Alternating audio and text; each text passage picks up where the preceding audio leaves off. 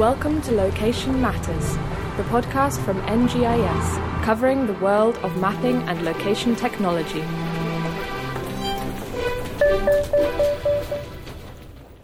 Welcome to episode three of Location Matters, the podcast from NGIS. My name's Adam Mullett. I'm the marketing manager here, and I'm joined by Executive Director of NGIS, Richard Bentley, Hi, Adam. Good to be back again.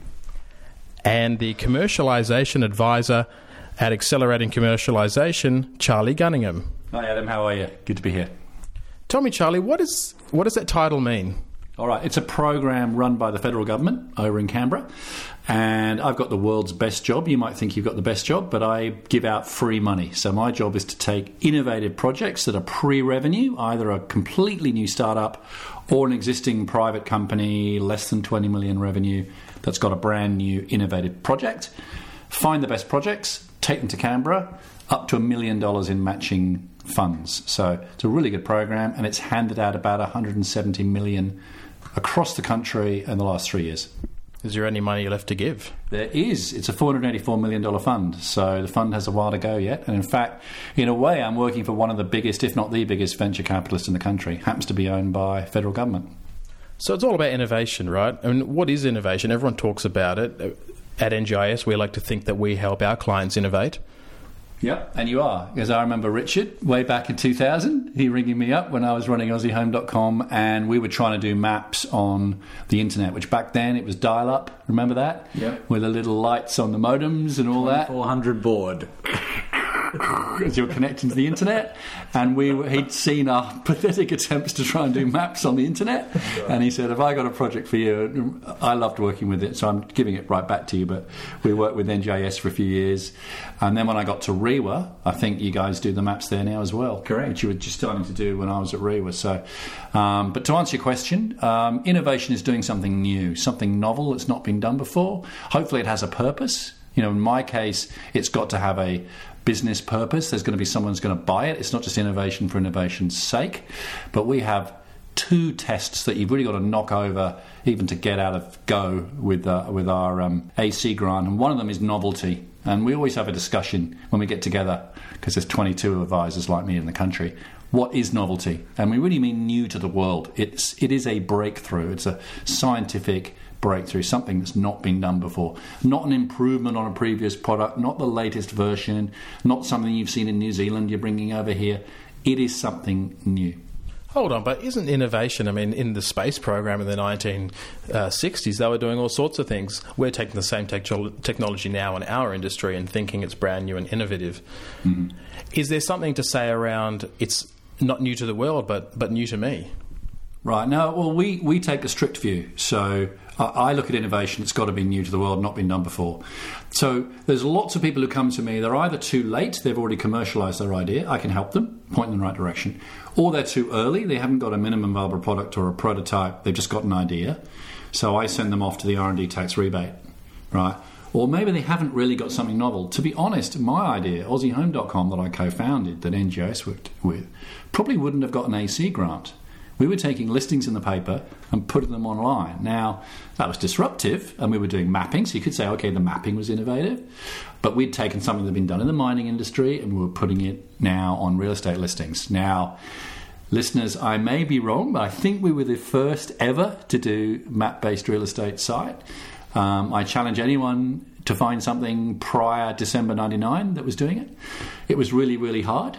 Um, I remember the Esri software out of a box was 25 grand before we even got it out of the box. Then it was another 50 grand to get a consultant to get it to work. And then there was another 100 grand, and you know, you end up sort of contorting your face uh, at getting it to work. So, but really, there was no scientific breakthrough in what we were doing. I mean, Richard, you were involved in AussieHome.com.au back then, helping Charlie innovate. I mean, how, did, how do you help people innovate using a map? Wow, that's a good question. Um, I, I, suppose it's trying to get an understanding of uh, you know what it is they want to portray on the map. The map is sort of like a digital experience of a database, mm. so it's it's trying to get those ideas in a pictorial representation. So if you can get that, then it, the message is easier to get across to the to the end user.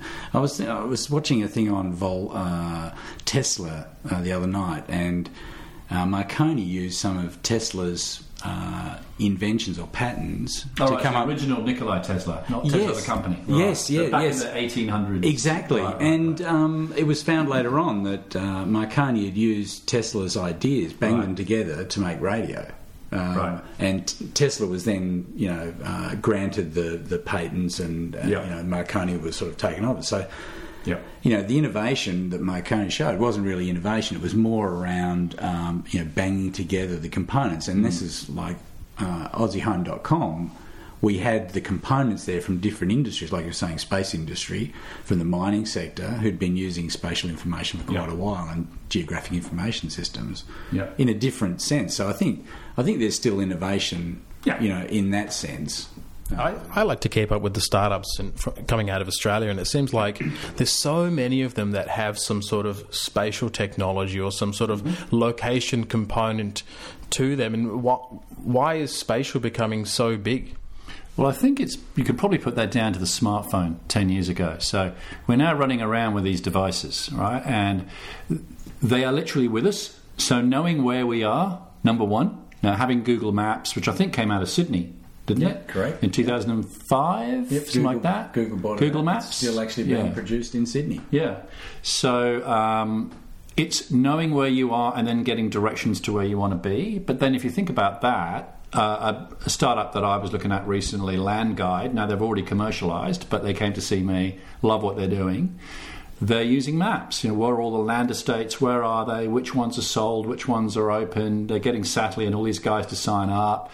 Pretty much what we were doing 20 years ago, but with land estates. No one's really cracked that yet. So landguide.com.au or FeedMe. Uh, FeedMe with three E's.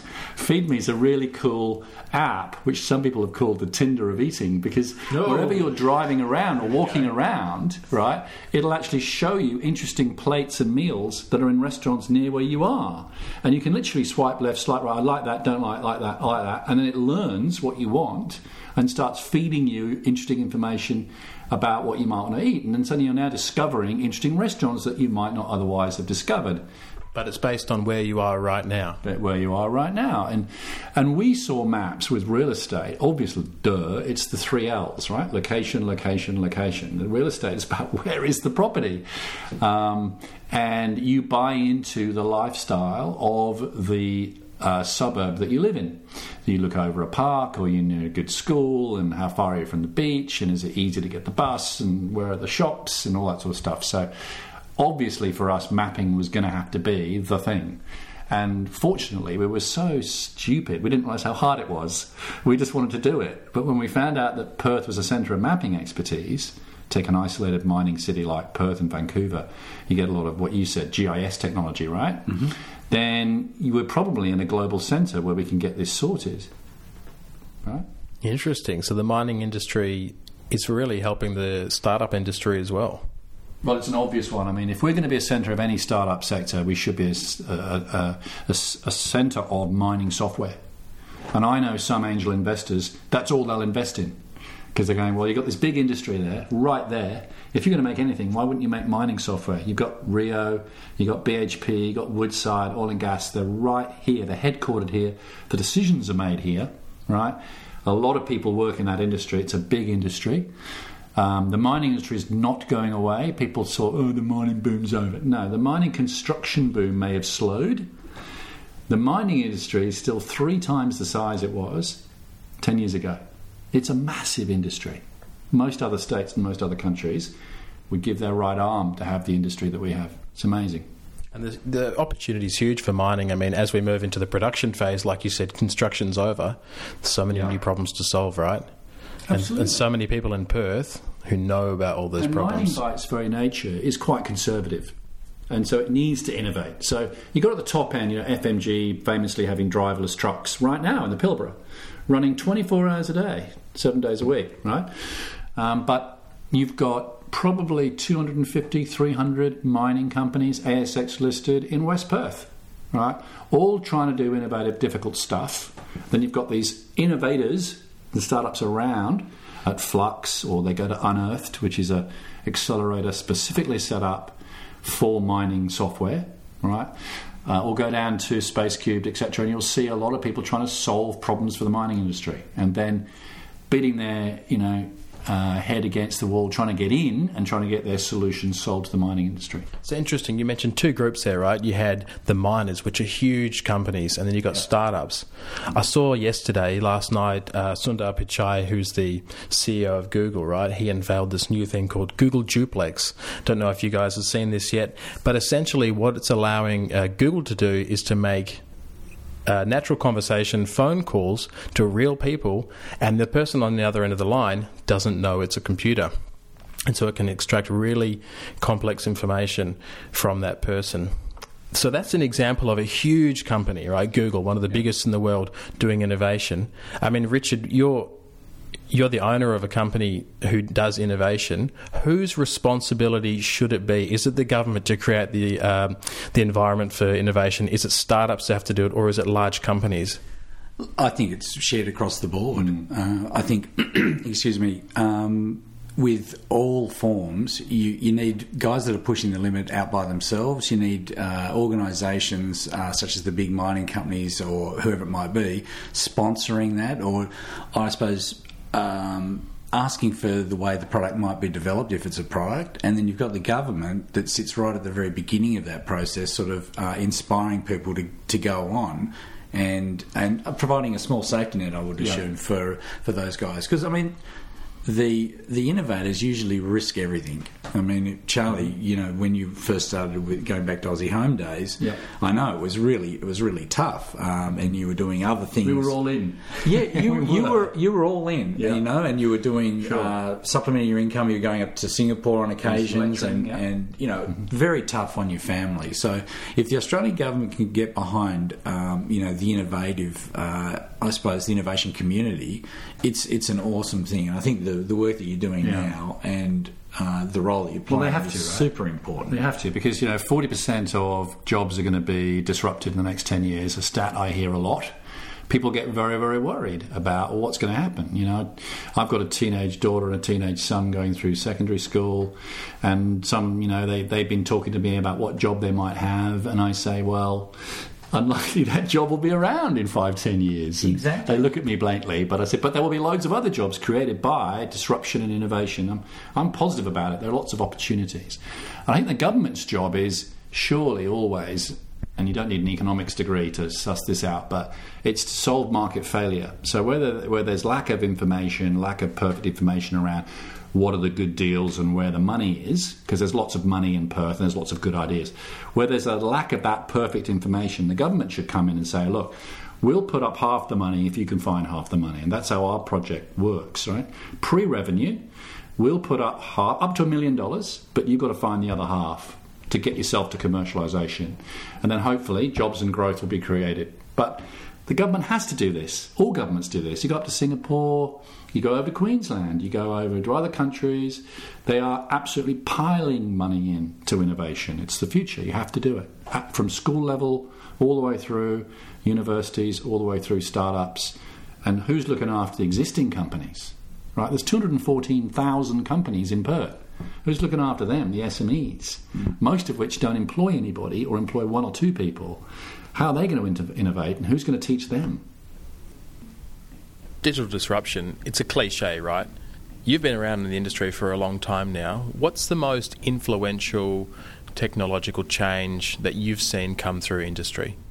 Well, I think the one I talk about is the internet and the web itself, right, and its effect on, say, advertising, which is what I saw over 10 years of my journey with Aussie Home. So when I started in 99, um, real estate agents, they were my clients, right? Real estate agents put their marketing money in a wheelbarrow and they'd wheel it to the West Australian on a Saturday and just here, have all my money. And that's where everyone looked.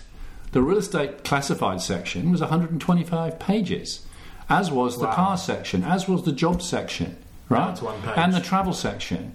Well, now, and I know they'll be offended by me saying this, but it's three or four pages and they hide it in the cartoons on Friday. I mean, it's just, it's nothing. What happened? It got disrupted. That whole real estate advertising and cars and jobs, right, and travel and everything else got disrupted and went online. And they lost that revenue. Now, they didn't lose it on one day. You couldn't say it was April the 6th, 2007, they lost it. If only they'd been awake on that a day. sad day. It was a inexorable shift over 10 years. So in year 2000, they were cream of the crop. And by 2010, realestate.com had that money, right? And realestate.com, I remember 2000 when I first met realestate.com and they started putting their feelers here, they were worth maybe $12 billion on the stock market. They're now worth 9 billion, right? And that has shifted over that 10 years. Now, that happened in cars with carsales.com, that happened with jobs with Seek, right? It's happening in all these industries. So I actually saw it from the inside. Hmm. I was a very tiny little walnut being pushed along by the wave of disruption. And what was interesting later is I flipped that around and ended up at Business News where I was the media being disrupted. But the difference there, my four years at Business News, is Business News actually had us worked out a strategy that worked. In this new environment, how can you keep relevant? How can you get people to pay for content? Because unless you get them to pay for content, if you just give it away free no one pays, how are you going to pay for your editorial team, your journalists, and good quality journalism? Of course, that's what we've seen a lack of a business model because the advertising money has disappeared. You get weak media, weak journalists, and now who's going to hold you know, President Trump and everyone else to effect? The media's trying. One of the positives is New York Times. I've just read recently they have now gone over $1 billion in subscription revenue. They put on millions of new subscribers since the aforementioned president came to town and calls them the failing New York Times. And the more he does that, the more people want to subscribe and protect it. So, something for our listeners.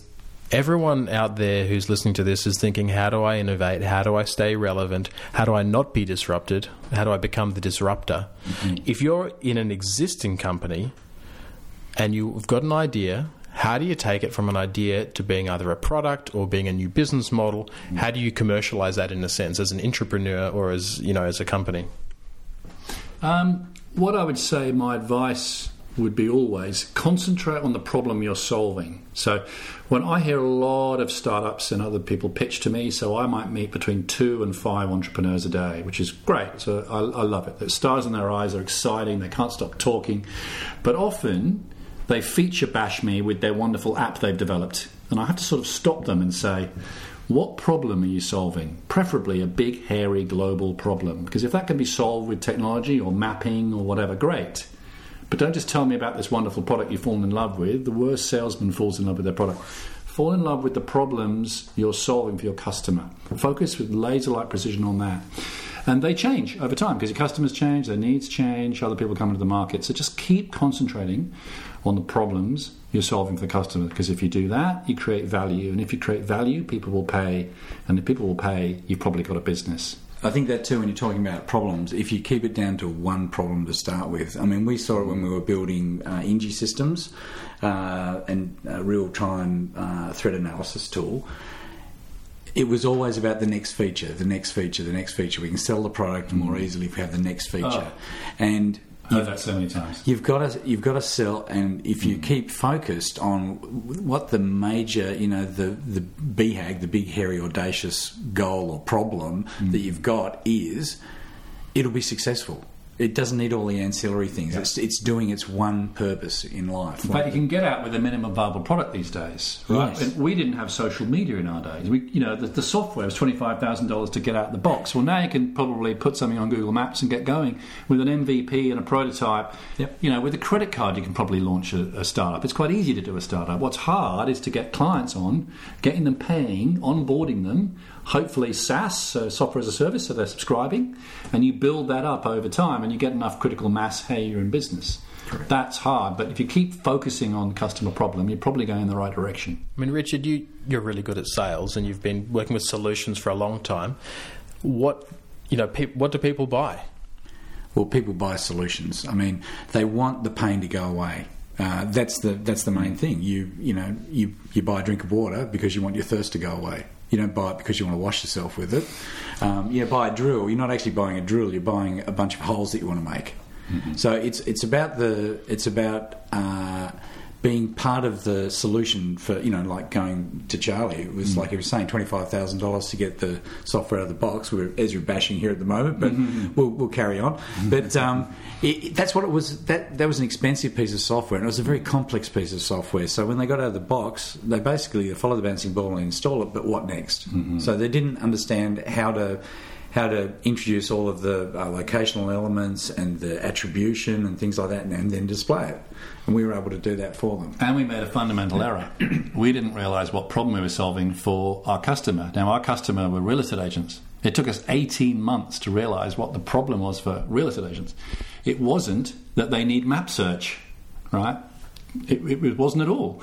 The problem real estate agents have very often is not selling the property, buyers buy properties, it's getting the next day property to sell. It's listing them, giving them a listing tool so that they get a really good listing, right? They've got to sell themselves to the owner. And then we went, ah, right, websites, magazines, Others later it became apps, then social media. It's whatever edge we can give our clients, real estate agents, make them look really good in that listing interview, so they get the listing as opposed to the three or four other real estate agents who are being interviewed. It's all about the listing, list and last. Now it took us a while to figure that one out. We should have figured it out at the beginning because we went on a lot of sidetracks, bashing our head against the poles in the dark, doing stuff that wasn't really focused on the customer problem. So I always use that as an example and I go to startups and others, don't make the same mistake we did because we almost died a couple of times in that first 18 months until we found out what problem we were solving. I mean, one of the things that you were doing with Aussie Home was um, the the web mapping, but Yep. one of the uh, big sales components was the, the glossy high end brochure that you produced towards the uh, I suppose the middle the middle term of the uh, the life of the business. Yep.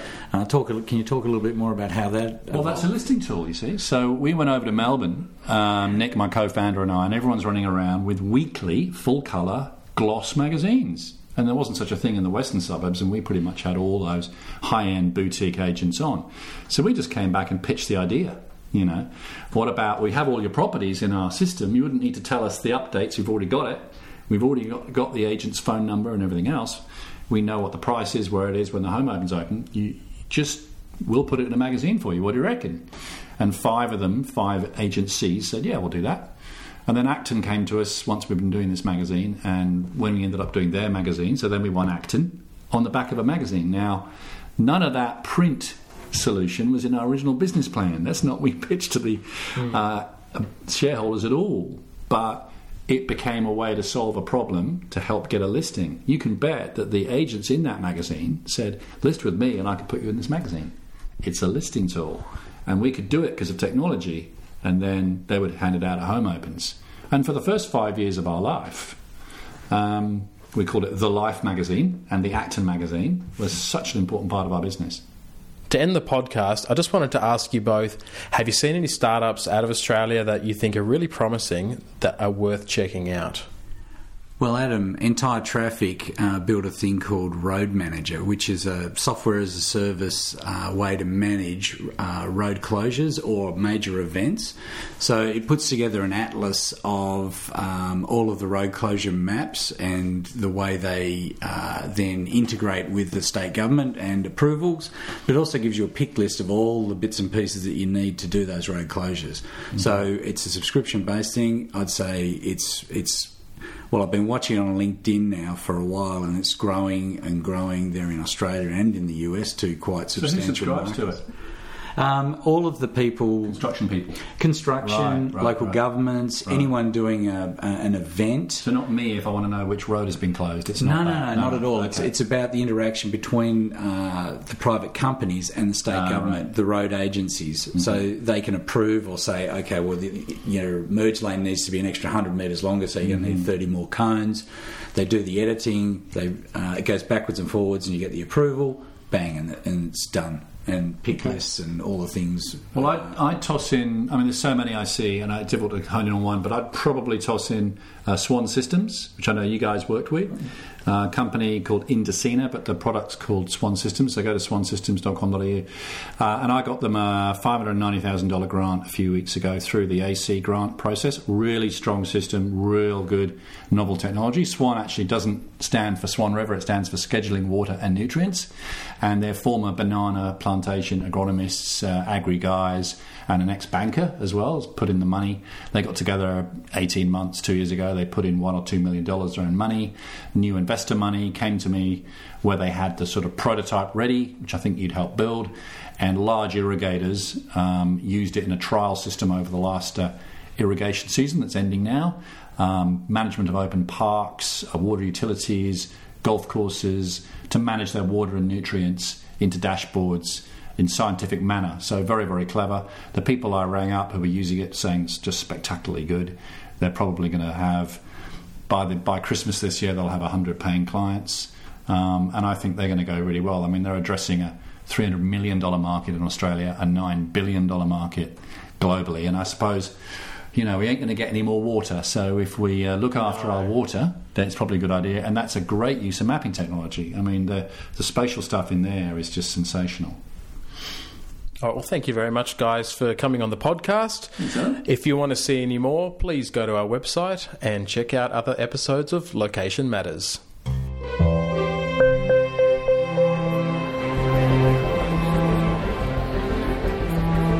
You've been listening to Location Matters, the podcast from NGIS covering the world of mapping and location technology. To find more episodes or to read our blog, check out our website ngis.com.au.